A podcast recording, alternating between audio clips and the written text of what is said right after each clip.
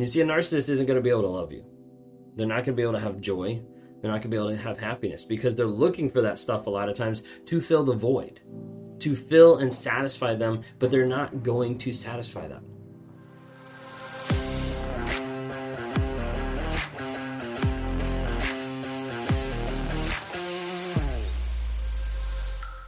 So, why can't a narcissist be faithful? Did you ever seem to notice that? It seems like a lot of information out there about narcissists cheating. It's because a lot of times you see narcissists with ego, with entitlement that end up cheating on their spouses or in their relationships or on their partner, whatever it might be. Did that happen to you? Did you fall in love with someone that you were with for a period of time and then you notice there's been cycles? There's been constant cheating. There's been cheating over a period of years and years. Or maybe you just found out about something and you're scratching your head. You're wondering, wait, what might be going on? A lot of times you have a narcissist that cheats. And it's not all the time. And it's not all across the board 100% of the time that, that they cheat. But there's a lot of times people think that they're not cheating when they actually are. So I'd be really careful of that. But oftentimes people wonder, like, why can't they actually be faithful? Like, why can't they be nice? Like, why can't they actually show up in the relationship? Well, that's what we're going to talk about today. And if you guys are new here, my name is Ben Taylor. I'm a self aware narcissist on this platform to provide awareness, growth, healing, and change. And we're on here to try to help people just wake up and understand what narcissism is. A lot of times people don't see or understand what it actually is. They might understand an idea or a concept of it, of the ego, or of you know someone that's just snapping selfies. But when it comes down to it, like what is narcissism? How does it actually happen? What actually develops in it? How does it actually look in a relationship? That's what we're here for. To try to help people understand a lot of times what it looks like. If you don't know what narcissism is, and if you don't know the nine narcissistic traits needed to know if someone's a, narcissist or not, then download our NARC app. Just type in NARC. It stands for Narcissistic Abuse Recovery Community. It's a community of like minded people that you can go in there and you can ask advice. You can get support. You can take courses. You can learn about narcissism so you can start to see it and understand it more for what it really is versus maybe what you might think or what you might have learned or what you might have seen before. A lot of times people get confused with an overt narcissist going to a covert narcissist and wondering, wait, what's the difference? Like, what's that look like? We want to try to be able to provide the awareness, the clarity, so that you can actually grow, heal, and change and know what you're looking for and be safe in that regard. So I work with people on a day to day basis, trying to help them get out of toxic relationships and try to help them rewire their mind to be able to change the concept of, hey, I'm stuck with this person. And to keep going back a lot of times because of a trauma bond, because that addictive cycle, addictive nature. We try to work with people to help get them out and try to help get them to set good boundaries moving forward good habits, good triggers, so they can grow, heal, change, and develop. Would love to have you join in the NARC app. If you're following on any other social media platforms, or if you want to see just some of the small clips, go ahead and check it out.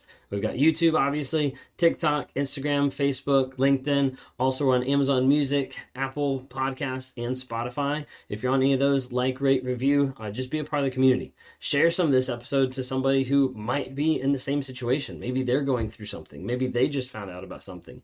You never know. You could be someone that could help someone else see the hope and see the light at the end of the tunnel from the crazy making that's been put on them. So a lot of times you have narcissists that end up not being faithful you know that end up cheating you know not not necessarily like having an open relationship but they end up going to a place where hey i'm committed to you and then they disappear. I'm committed to you and then you find out they've been cheating. A lot of times you get into a relationship and what you're looking for is you know a loving relationship. You're looking for both people to work together for it to be a partnership for it to be something that is mutually helping mutually beneficial mutually growing and helping each other as you continue on in life you're looking for that connection for that committedness a lot of times you're looking for someone who's dedicated to you and you're dedicated to them. And that's what it appears at first. A lot of times it appears that way with a narcissist. You get involved and it's like, wow, this is so great. We're so connected. It's so wonderful. And a lot of times that beginning section of the love bombing where everything is pumped up and made it seem amazing. And that typically is what locks people into the idea of like, this is who this person is and they want to stay with them, to be with them. The obsessive nature that happens early on in the relationship just appears like love, or it appears like infatuation, or it appears like, wow, we're so connected. And that develops over time that traps you, that keeps you stuck. But then you start noticing things. Maybe you start noticing they're, they seem to be hiding something. They're not opening up as much anymore. They seem to be pulling away. They seem to be distant. Maybe they're hiding their phone, or you're you're seeing you know quick quick runs into other other rooms to be able to answer phone calls or be able to text somebody. All of a sudden, late nights, not sure when they're coming home, unaccounted for hours, disappearing. And when you bring it up, when you try to talk about it, and you bring up your concerns, it's met oftentimes with rage, getting really upset and really mad of like, how dare you question me? Don't you understand what I'm doing? I provide for you. I show up, I take care of the kids, I do X, Y, and Z, all these different things. Met with that rage, oftentimes the rage is just to distract you so that you don't focus on the actual problem. Maybe you brought it up and they started minimizing, they started beating you down of like, you're overthinking this. Like, you're acting crazy. A lot of times they'll make you feel like you're acting crazy through gaslighting. That didn't happen. I went I went to the store. Yeah, but you're gone to the store for eight hours. I went to the store. What are you talking about? I wasn't gone that long. Doing different things to make you feel crazy.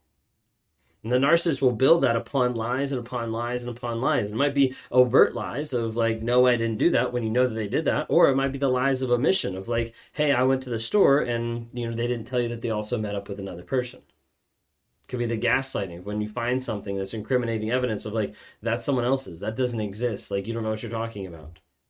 Or it could be the love bombing of, hey, like, I'm going to spend more time with you. Or all of a sudden they up their niceness, what they're bringing, what they're doing, how they're acting. Sometimes that can even be a sign of something else that's going on. So a lot of people ask, and a lot of people wonder, of like, why would they cheat? Like, why would they not be faithful? Like, I'm literally here giving them all the love that they could ask, ask for. I'm giving them money. I'm giving them a place to live. I'm giving them sex. I'm giving them relationship. I'm giving them literally everything that they want. And I'm treating them so good and amazing, but like, why would they still do this? Why? And a lot of times it comes back to the idea and the logic behind that question. Because a lot of times people ask, like, why when I'm giving them everything, when it doesn't come down to just what you're giving. It doesn't come down to what you're uh, putting yourself out there available to the narcissist. And we're going to walk through a couple things that they're addicted to that happens. And a lot of times people come and they ask, you know, why would they do this? Why would they hurt this? Why would they hurt me? Because I'm a good person. I, I provide all this for them. I do all this for them. Why would they do this to a good person? And what you have to remember is that question doesn't compute exactly with the narcissist because they're not looking at another person as being good or bad they're not looking at another person as being this person has good qualities and this person has bad qualities. Now, I'm going to talk a little bit about how they switch it in their mind because they do switch it in their mind. But what I'm saying is, like, when they walk in, they're not looking at, like, wow, this person has innate goodness that I'm going to cherish and love and respect. They don't do that. They walk into the room and they're like, hey, this person can help me out in this way. This person can serve me in this way. This person can do this for me. Like you can clean my house. Like you can provide for me. Like you can let me live in your in your life. And different things like that is more the perspective. So a lot of times I liken it to the idea of an appliance. Is a lot of times a narcissist will view you as being an appliance, something that's in their life to be able to serve a purpose. And when they get upset, when they get mad, it's when that appliance refuses to work. And when that appliance refuses to do exactly what the narcissist wants them to do. You see, a narcissist isn't going to be able to love you. They're not going to be able to have joy. They're not going to be able to have happiness because they're looking for that stuff a lot of times to fill the void, to fill and satisfy them, but they're not going to satisfy that because they're always searching for that, but they're unwilling to be honest with themselves and honest with you to actually be able to engage in a level that takes them out of the picture of love and lets them actually engage with another person, that brings in gratitude instead of ego and lets them involve themselves with joy and happiness. But as a result, they're addicted. Now, I normally call it slaves. And you think that you're a slave in the relationship, and a lot of times it feels like that, and the narcissist fashion it that way, but they're also a slave to their impulses and compulsions. And they're going to keep doing the same cycle over and over and over again. It's not going to change until they get real and honest with who they actually are. A lot of times when we talk about the cycles or addictions, you'll normally see narcissists come out of the woodwork of being, oh, they're addicted to porn or they're addicted to sex. It's like a, a typical one that like pops up. But Like, oh, like mine's mine's abusive, but it's just because he's a sex addict. Or, you know, mine struggles with this, but no, she's just addicted to pornography. Like all these different types of things that pop up, and you're like, okay, a lot of times being addicted to one of those things is a cop out for being a narcissist. Not all the time, but sometimes it is. Sometimes you have per- people that are not just sex addicts, but they're actually narcissists and they're saying, hey, this is what I need because of that entitlement. A lot of times you have narcissists that are addicted to the chase. And as a result of once they're with a person, they're not going to stay faithful because the chase is over. They got you, they captured you. You were locked into that relationship. So it's like, what's next?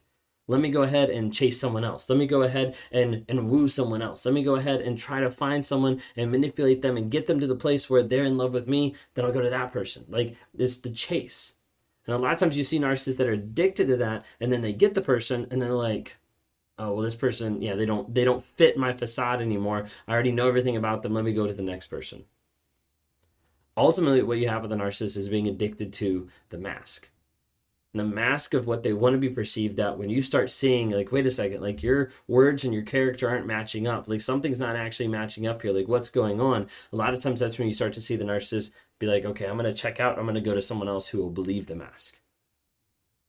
You see a narcissist is addicted to their own desires which at the end of the day means it has nothing to do with you. It doesn't. A lot of times people struggle with that idea and they're like well wait but i did this but i did this but i did this. It doesn't matter what's happening is the narcissist is addicted to their own mask, to their own facade that they're putting out there. And until they're willing to be real, to be raw, to be honest, to be vulnerable with who they actually are, they're never going to be able to engage in love. They're never going to be able to find joy. They're never going to be able to find true happiness or gratitude or anything like that because they're not able to engage with something that is not built on a bed of lies. Until they get true with who they are, they're going to keep being unfaithful.